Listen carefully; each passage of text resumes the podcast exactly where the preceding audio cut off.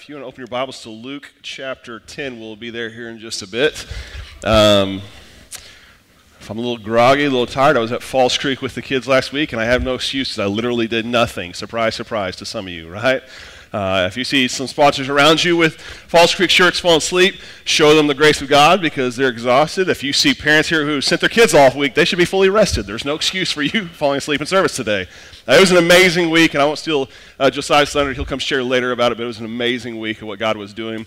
And on top of that as well, uh, that week, Wednesday through Friday, uh, the elders planned an elders retreat at Falls Creek. And so while the kids were in Tabernacle morning and evening, we met and uh, did some uh, planning that we have not done the last time we did that was 2019, and that's when the Lord led us to the vision statement. So, very fruitful trip, very great time. Look forward to sharing that someday down the road with you. Uh, but just, uh, man, thank you for all the prayers and all that was going on. So, uh, Luke chapter 10 is where we'll be today, um, unpacking a passage that many of you, I'm sure, will be familiar with, but I'm hoping to get you to look from a different perspective and new lens, if you will. Uh, to, to kind of tee up where we're going today, let me just ask this, just a show of hands. How, how many of you have ever been on a mission trip before, of any kind? Would you just kind of show, okay, a lot of us? A lot of us? Yeah, you can put your hands down now. Uh, yeah, I, have been on several as a student, as an adult and stuff. When I was in student ministry, when I was a student in the student ministry, uh, my senior year, we went on a mission trip to uh, Romania with Feed the Children and did a medical mission trip where we helped and did a vacation Bible school for kids. Just an amazing experience, kind of get to see uh, just a third world, see what's going on, and just really even being exposed to poverty that I'd never even seen in my life and understand. As, as an adult, my father in law got plugged in with a, a mission uh, group through Juarez. We'd go to Juarez and build a house for a family in, in three days. And I say house, it was a it was, it was, a nice shed, is what it was, but for their uh, home and stuff like that, it was just a great experience and a great opportunity to serve. Now, out of curiosity, uh, how many of you would uh, like, maybe you haven't been, or maybe you have been, like, man, I'd love to go again on a mission trip. I, that, that's something in my heart, my passion, you feel called, led to, whatever. Yeah, a lot of us are. I see, I see you, excited right there. Uh, hopefully, at some point, all of us are. Uh, and, and it's interesting for us wanting to go on mission trips, but there's a difference between going on a mission trip and being a missionary. Like mission trips are great, and I love that. But what the problem I have with mission trips, if you don't know mission trips, I mean when we go somewhere else to help spread the gospel, to help pave ways to spread the gospel. The problem with mission trips for a lot of times in churches is they have a start date and end date. You go, you go somewhere you've never been, you be on fire for the Lord, you share like you've never had, telling people about Jesus, then you go back to your life and just go back to the way things were, and you've accomplished, checked off that list, and everything's back to normal. Missionaries are different. They literally give up their life to go and do this sort of thing. As a matter of fact, I shared a few weeks back, I was at the Southern Baptist Convention in New Orleans, uh, their meeting, and, and, that's a cooperative program that we cooperate with through our giving and stuff to help send missionaries all over the world. Literally thousands of missionaries. And I think uh, we have a photo. They, they, not, they uh, sent out 79 new missionaries uh, uh, out to be on, on the field. And so when I'm at the saying, they have all these thanks to the uh, International Mission Board, these people come up and one by one asking for prayer, talking about where they're going, and, and, we're praying and celebrating them being sent off. You can see pictures right here of just some of the, some of the 79 people. Now, what's crazy about these people is what they do. You need to understand missionaries. These are people not from the countries, the areas they're going to. But, but their goal is they go, they establish themselves, they establish relationships, they learn the culture, they learn the customs, learn the language, so that they can grab and get a pedestal to share the gospel. Do you understand that? So, so, for example, someone from Oklahoma here might say, you know what, I want to go to Nicaragua and I'm going to go there, I'm going to learn the language, I'm going to learn the culture, I'm going to learn and earn trust, I'm going to earn a living, doing all sorts of stuff to get to a place where I can tell them about Jesus. Here, here's the crazy thing I want you to think about. Well, what they seek to establish is what every single one of us has already in our own circles in our own world. Many of us are like, man, I wish I could go around the world and go do this, but they're going to seek to establish with neighbors, with coworkers, with other people what you already have on a daily basis, day in, day out. You all have neighbors of some sort. You all have coworkers. You all have people in your life that often we look right past that and we don't look at ourselves as missionaries. Do you know that the only top two places where Christianity is declining in the world today is the United States and Europe? There are people actually sending missionaries now to the United States because we are failing at our job. The reality is this listen, if you have a hunger, a desire to be a missionary, your calling is not to a third world country. Your initial calling is right now in your home, in your neighborhood, around the people you know. And the question is, are you taking that seriously? As a matter of fact, a new vision focus, we just got done focusing on um, reaching our community. We're focusing on multiplying the church. Part of multiplying the church is leading new people to Christ, having those gospel centered conversations. And so, in that, we're starting a new series. You just saw the video. The thing is called On Mission. And, uh, and my goal is to challenge you as a church of listen, I want you all to go on a mission trip, but I want you to do it from home. I want you to do it from work. I want you to do it with the people that you've already established relationships with. And the question is, what will you do? What would happen if we really truly began to look through the lens of, you know what? God has strategically placed me here right now for a purpose. What would happen if I started being intentional in those things? And started looking at people saying, what would happen if I start telling them about Jesus? And so that's what we're going to do. As a matter of fact, the next four weeks, we're going to be looking at four things that I'm going to be challenging you with it's see, serve, share, and save. And these things, if you will take these seriously, I promise you, God will use those to make inroads in your life. And so today, we're going to look at see. How, how can we see your neighbor? Now, as we tee up that one, our, our beginning thing, let me ask this Have you ever struggled to find something that was right in front of you the whole time? You ever lost something that you're looking for? Like for me, just the other day, I kid you not, I'm running around my house frantically looking for my sunglasses, and I'm like, listen, I know I just had them. I'm looking over the house, I'm getting fired up. Praise the Lord, my family was in the house because they had ridiculed me because the whole time they're on top of my head. And I'm looking up and down, and finally, I just in frustration do like this, and my glasses fall down and hit my face. I'm like, oh, that is super embarrassing. Now, thank the Lord, like I said, none of my family was there because they'd have ridiculed me. Because on another time, my wife had this, and I don't show grace. And so in my house, my wife is looking for her phone, and she is notorious for losing her phone. She goes, I can't find my phone. And we're all searching the house looking for it and saying, Where is this phone? And we're looking for it. And I said, I'm going to call it. And I call it, and all of a sudden, from her backside, I hear some ringing going on. It's in her back the whole time. Now, listen, a wise person would say, Hey, it's all good. It happens to the best of us. And I go, You didn't check your back pocket? Are you kidding me? Like this whole time working in the house, you didn't think, hmm, maybe it's in one of my pockets. I don't have the gift of grace. If you want that, we're going to talk about Jesus more in a bit, and He has it and He gives it. Here's the thing we've all had a time in our life, I'm sure, of something in our life that we were looking for something. In reality, it was right in front of us the whole time. My, my connection is this is I want to help you to see who needs saving that's probably been right in front of you the entire time. I don't even want to begin to tell you how many conversations I've had with people when I talk about reaching the lost, and the response is this I don't know any lost people. I don't think there's any in my life. And, and I think from looking at this text today, I'm going, to show you something that I think they are. You're just not seeing them. And so, how do we build a heart, an attitude, a lifestyle where we begin to see people and see those people and say, man, they need Jesus. And I have the truth, and will I share it with them? So if you have your Bibles, uh, open with me to Luke chapter 10. We're going to read two, uh, verse 25 through 37. And this text is about halfway into Jesus' ministry. He's going around uh, beginning to proclaim who he is. He's doing miracles. He's sending out people. matter of fact, just a few verses before, he sends out 72 people uh, to go and begin doing his work. In verse 25, you have this interesting situation that happened routinely with Jesus. You see, the more Jesus began to share who he was and began to establish authority as this amazing rabbi, this teacher, other people of, of, the Jewish faith who were very well known, these Pharisees and stuff, would come and begin to question him to challenge his expertise because he spoke with an authority that none of them had ever experienced before. And it says this in verse 25. It says, Then an expert in the law stood up to test him, saying, Teacher, what must I do to inherit eternal life? What is written in the law? He asked him. How do you read it? And he answered, Love the Lord your God with all your heart, with all your soul, with all your strength, and with all your mind, and your neighbor as yourself. You've answered correctly, he told him. Do this and you will live. But wanting to justify, justify himself, he asked Jesus, Well, who is my neighbor? Jesus took up the question and said, A man was going down from Jerusalem to Jericho and fell into the hands of robbers. They stripped him, beat him up, and fled, leaving him half dead. A priest happened to be going down the road, and when he saw him, passed by on the other side. In the same way, a Levite, when he arrived at the place, he saw him and passed by the other side. But a Samaritan on his journey came up to him, and when he saw the man, he had compassion. He went over to him and bandaged his wounds, pouring in olive oil and wine. Then he put him on his own animal, brought him to an inn, and took care of him.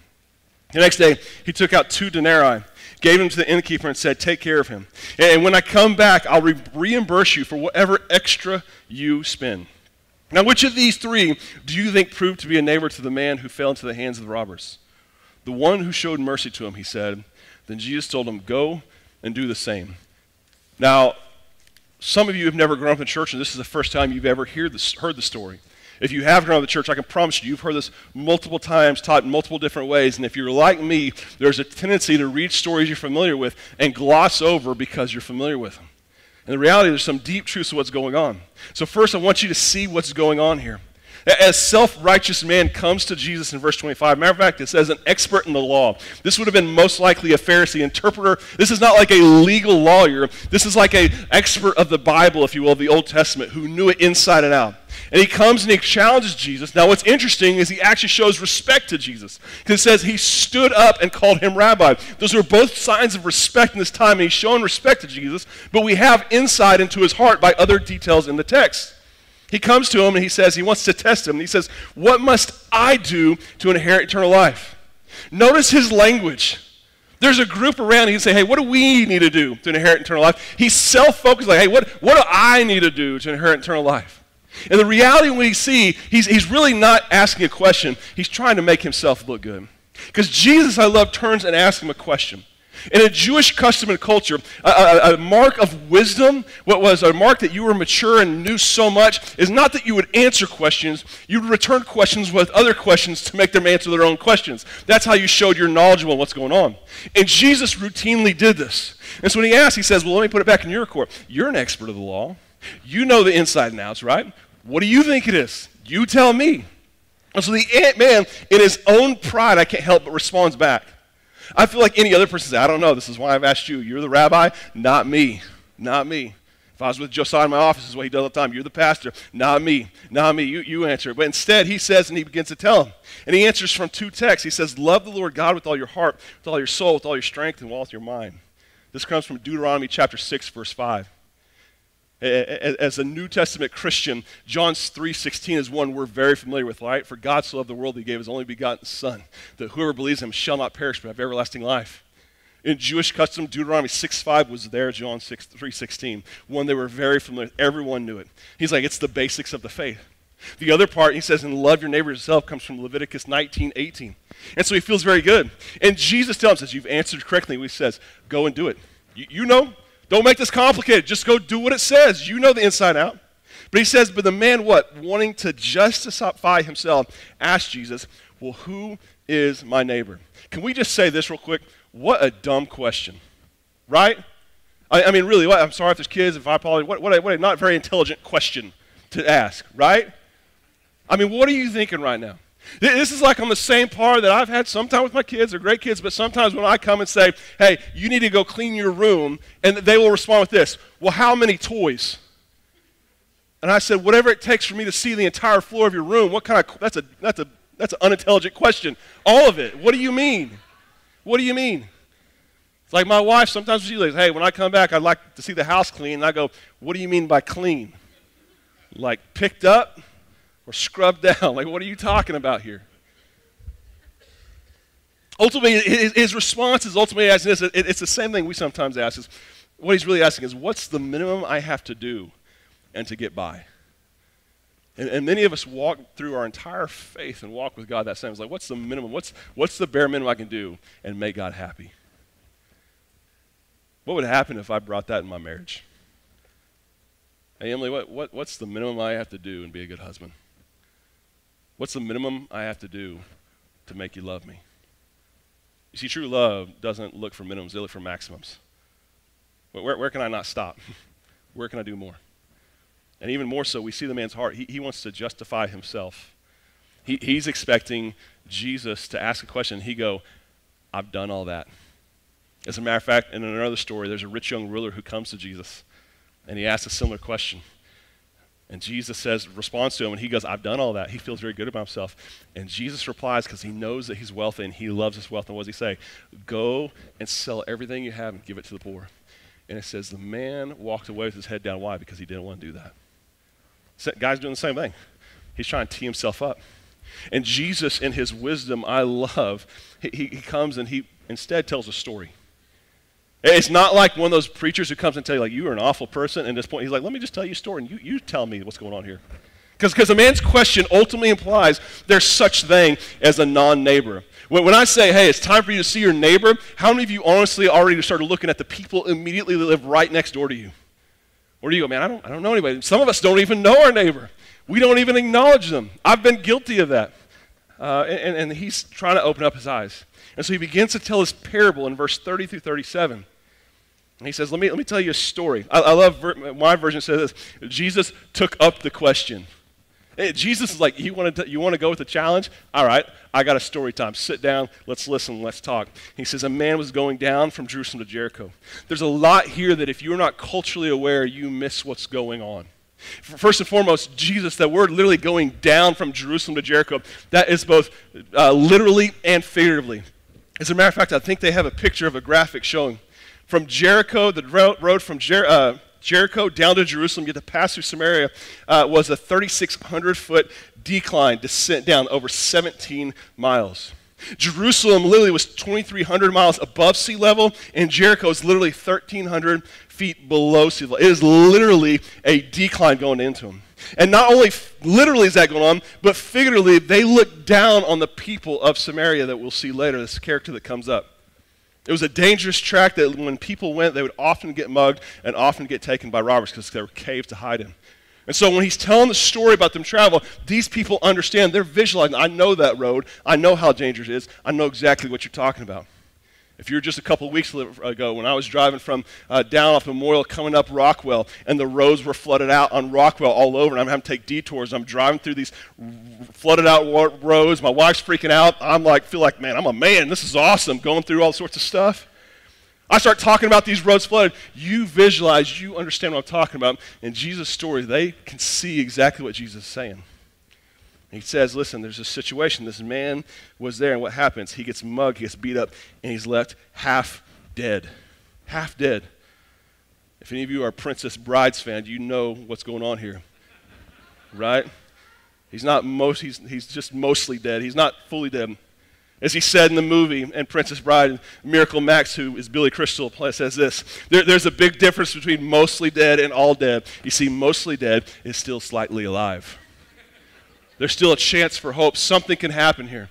In other words, we don't know if this guy is really dead or not, and your average passerby is seeing him, and without taking pulse, for all you know, this guy is dead. These details are important to the story Jesus is telling. Because he tells us, we find out the first person that comes walking by is who? It's a priest. A priest that says, happens to be going down. He's happening to make his travel passing by. And as he's passing by, he sees this half dead man. And what does he do? You would think, man, if a preacher walks by and saw this, he's going to stop. This is the guy you want to be there. Man, the Lord bless the situation. And he sees him. He's like, nah, I'm good. And walks around. Now, what is going on here? Why is this happening?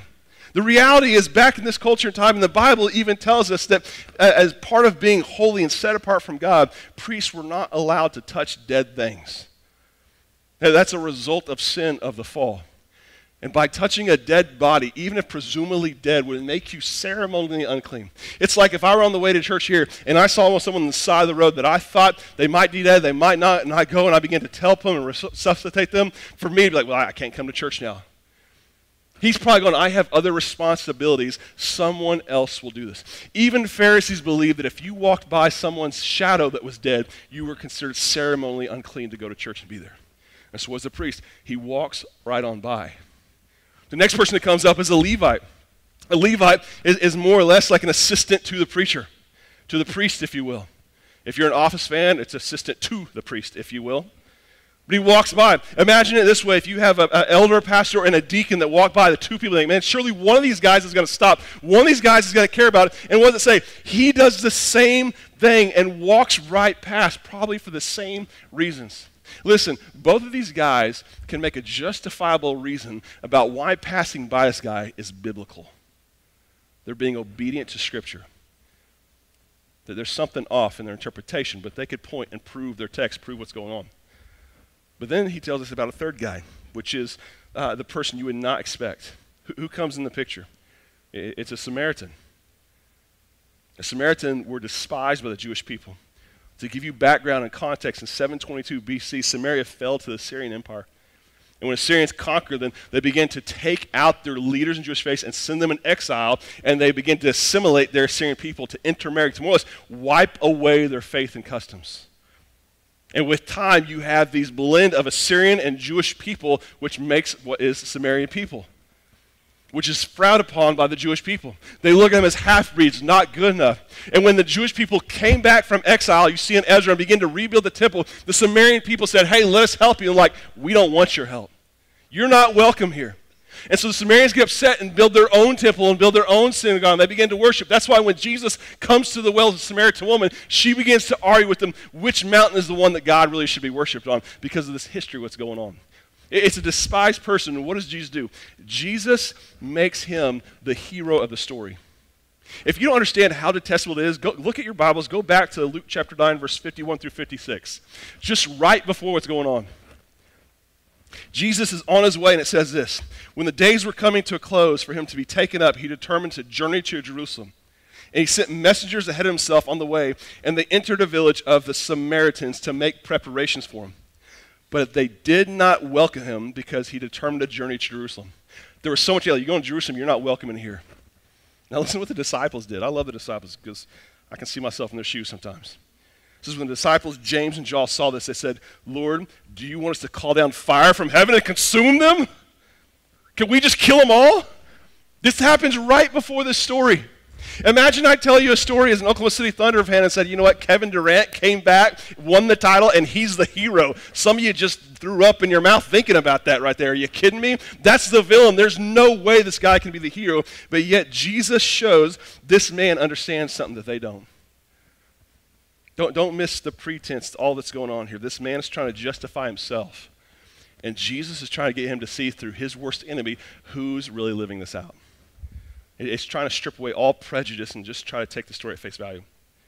And in other words, this man, by his question he asked earlier, when he says, I've done all this stuff, who's my neighbor? Listen, he's assuming he has seen his neighbor. And Jesus is helping him realize that he's really looked right past him. See, the big idea is this for us to see, we need to begin to see my neighbor's need for Jesus. You say, How do you do that? And here's the short and sweet version. Look at the Samaritan. What does he do? It says, But a Samaritan came up to him, and what he said, when he saw the man. First and foremost, if you have Bibles and you like to underline, I encourage you to underline that text right there, right where it says there in verse uh, 33. He saw the man.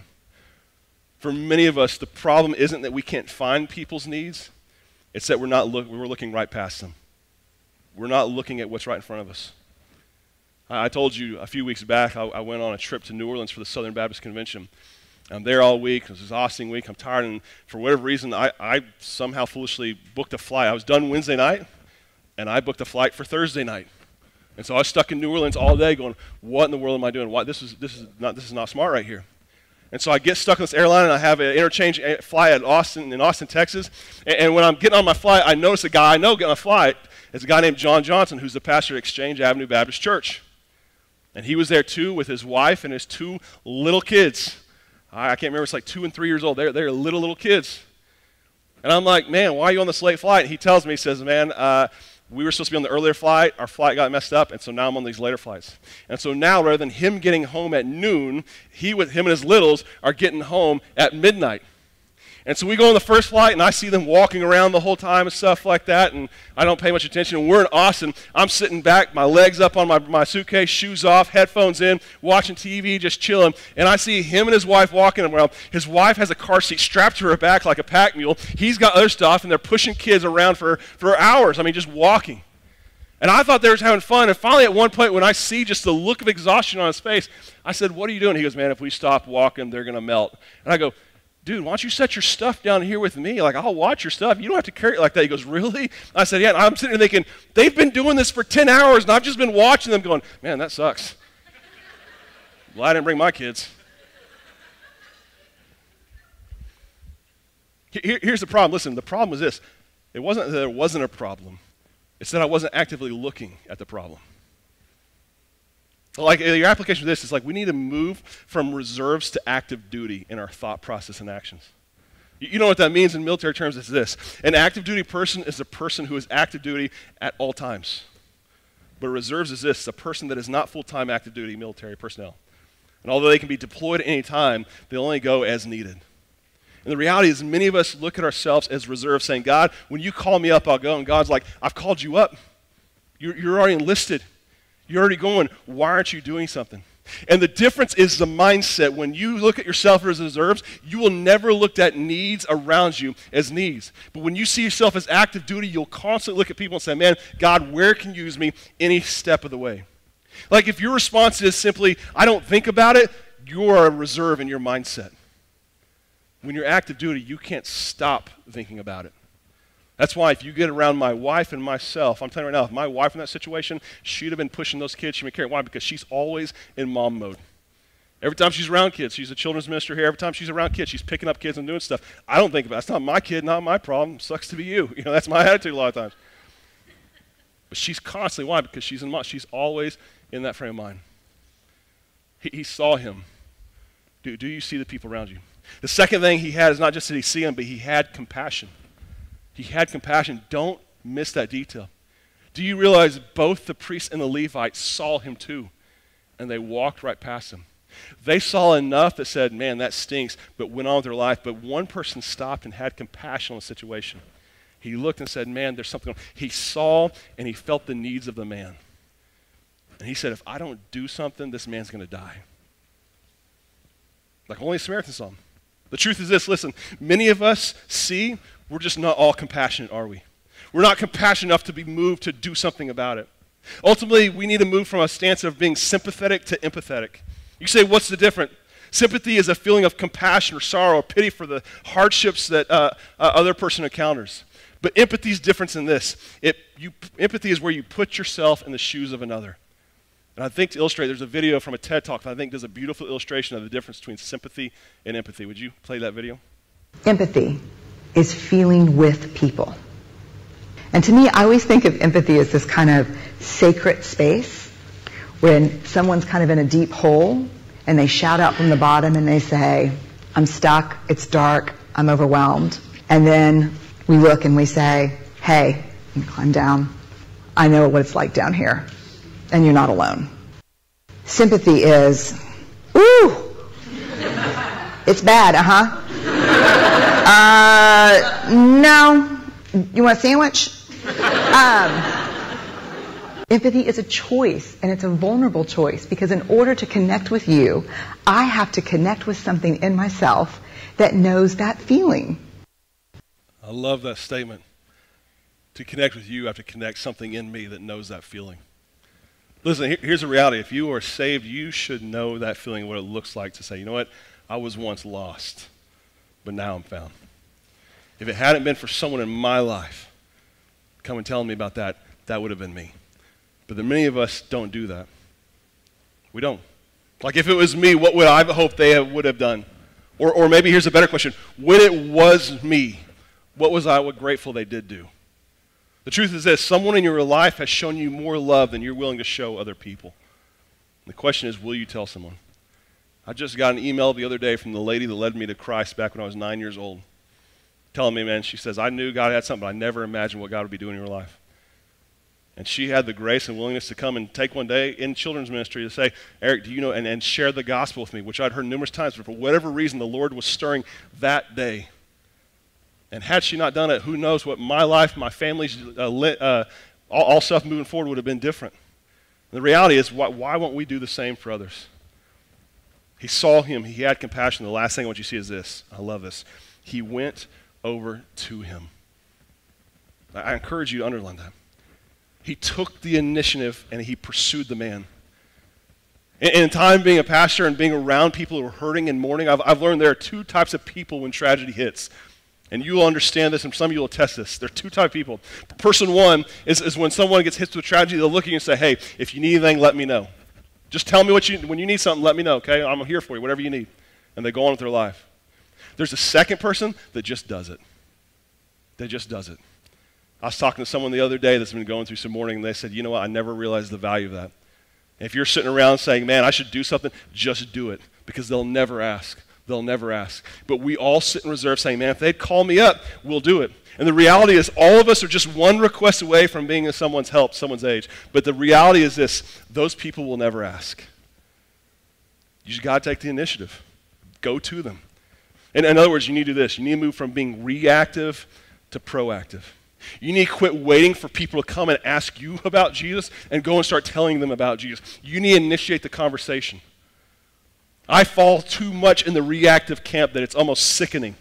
When we moved to our new neighborhood just a little over a year and a half ago, I remember I said, Emily and I said, we want to make impacts in our neighborhood. We wanted to get to know our neighbors. And lo and behold, it was our house and one other house on the block that had moved in. And I'm like, I gotta go talk to them. I was nervous to go and introduce because I'm an introvert at heart and it just freaks me out. And the one day I go out and I'm getting stuff and I see my neighbor coming out and, and I'm in that moment where I have like groceries in my hand and I'm thinking, do I go talk to him or do I literally sprint inside as though I didn't see him so I can avoid a conversation I haven't wanted to do? And by the grace of God, he came and initiated the conversation with me and began to talk to me and find out he's a worship minister at another church. I'm thinking, man, I wish I'd initiated the conversation. And I've taken a different approach with guys I play basketball with and started saying, man, I want to tell you about God. I want to tell you about Jesus the point just a few weeks ago, they came to, to Fall, uh, Creek Fest, trying for six years and finally got them to come and took the initiative. They would have never came had I not asked. Listen, the reality is you, you need to be proactive in your calling and response to people. You, you need to go to people. For you to go on mission, you need to see neighbors, your neighbors' need for Jesus. And so I just want to ask right now, like for you, who do you see in your life? If I say, listen, you're a missionary right now, who are you going to reach? Do you draw a blank of who it is? I, I don't know. You're not looking. You're not looking. Christianity is on the decline in the United States, that they are all around. Why, why aren't we doing something? And, and what sickens me is I don't want to go do foreign missions where we will go and put on the Christian face and the Jesus face and then come back home and live our own lives as though it never happened. The reality is, Jesus called us to be a witness starting at home and moving outwards, and we, some reason, want to do it backwards. I'll, I'll go to the ends of earth and tell people about Christ, but I'm not going to do it in my backyard. And it's got to start with us. And so here, here's my challenge with this thing for this week. I want to leave you something practical. Here, here it is. See who God has placed in your life this week. Begin to look. Who has God strategically placed in your life? Right now, the person that's laid on your heart, who is that stirring? Second thing is this pray for conviction and opportunities to go. Literally, God, when I see that person, make me open my mouth. You'll be amazed at how much God can stir when you pray that prayer. Give me an opportunity. And lastly, is this make at least one intentional, intentional contact this week. If you're like me and you have a neighbor you've never initiated a conversation with, or a coworker that you've never done that, this week, go and introduce yourself. Go and tell them about yourself. Go and make that contact. But you have to see them. Otherwise, you're no better than the priest or Levite going, somebody else will get that. And you walk on your way. And the reality, I'll tell you this right now, for someone who has family that's not saved, that's, that's someone's brother. That's someone's sister. That's someone's child. That's someone that you have the potential to lead to Christ. And there's people in my life that I love that I've come to realize that I may never get to be the person that leads them to Christ, but I never want to be the reason that they won't. And I pray that God would put people in their life and do that. Because we need more people going to go and share with them. What will you do? And so I challenge you go, go on mission. what's stopping you? We have missions coming up, but don't wait for those trips to go do something. God's called you right now to active service. If you are a Christian, you're saved, you're enlisted. Go, do it. And there's some of you in the sound of my voice that are in a different audience, a different camp. Everything I've just said does not sound applicable to you. It makes no sense to you. You know why that is? Because from you, it's most likely this you've never come to receive Jesus Christ, as your Lord and Savior. And can I tell you, everything I've just talked about is about you. It's about you coming to know the truth of what God did for you and how much He loved you.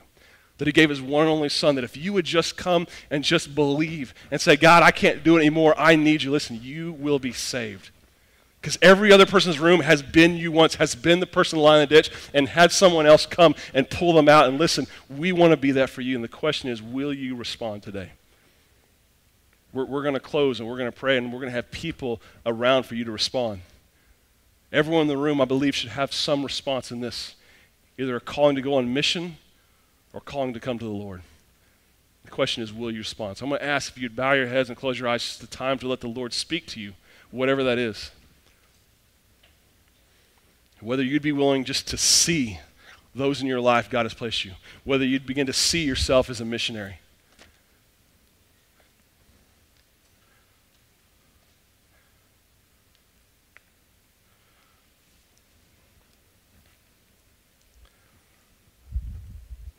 Your head bowed and eyes closed, I challenge you to pray this prayer God, reveal to me one person today.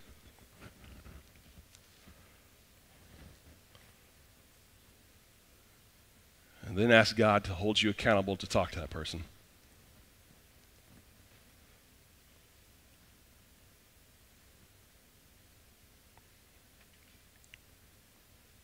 Father God, I love you. God, you've called us not just to reach Africa, Romania, Juarez. You, have called us to reach Deer Creek. You've called us to reach the people in our life. And too many of us, God, in this room, I feel like have the conviction that if I'm just nice enough to them, maybe they'll know and we never open our mouth. And while serving and kindness is needed, they'll never understand that you died on the cross for their sins by just getting a warm cup of coffee. That comes from us opening our mouth and telling them. And so, God, stir in our heart a conviction to meet and talk to someone. We all know someone in our life. God, let us do something. God, for those that sound my voice who have never come to, to accept you as their Lord and Savior, God, I pray today they respond. This whole message is about them. This whole message is the hope that they realize that they're the person lying the dish and they need someone to help them, to offer them truth, to offer them life. And God, we, we have the truth, and that's you. And I pray today maybe they might respond, come talk to one of our leaders and ask, What must I do to receive the salvation you're talking about? God, let us be a church that acts. Jesus' name I pray. Amen. If God's stirring in your heart, listen God convicts our heart, but God convicts us to action when we talk to others. And so there's leaders. You see some in the back that got lanyards on them. You look around. Please do.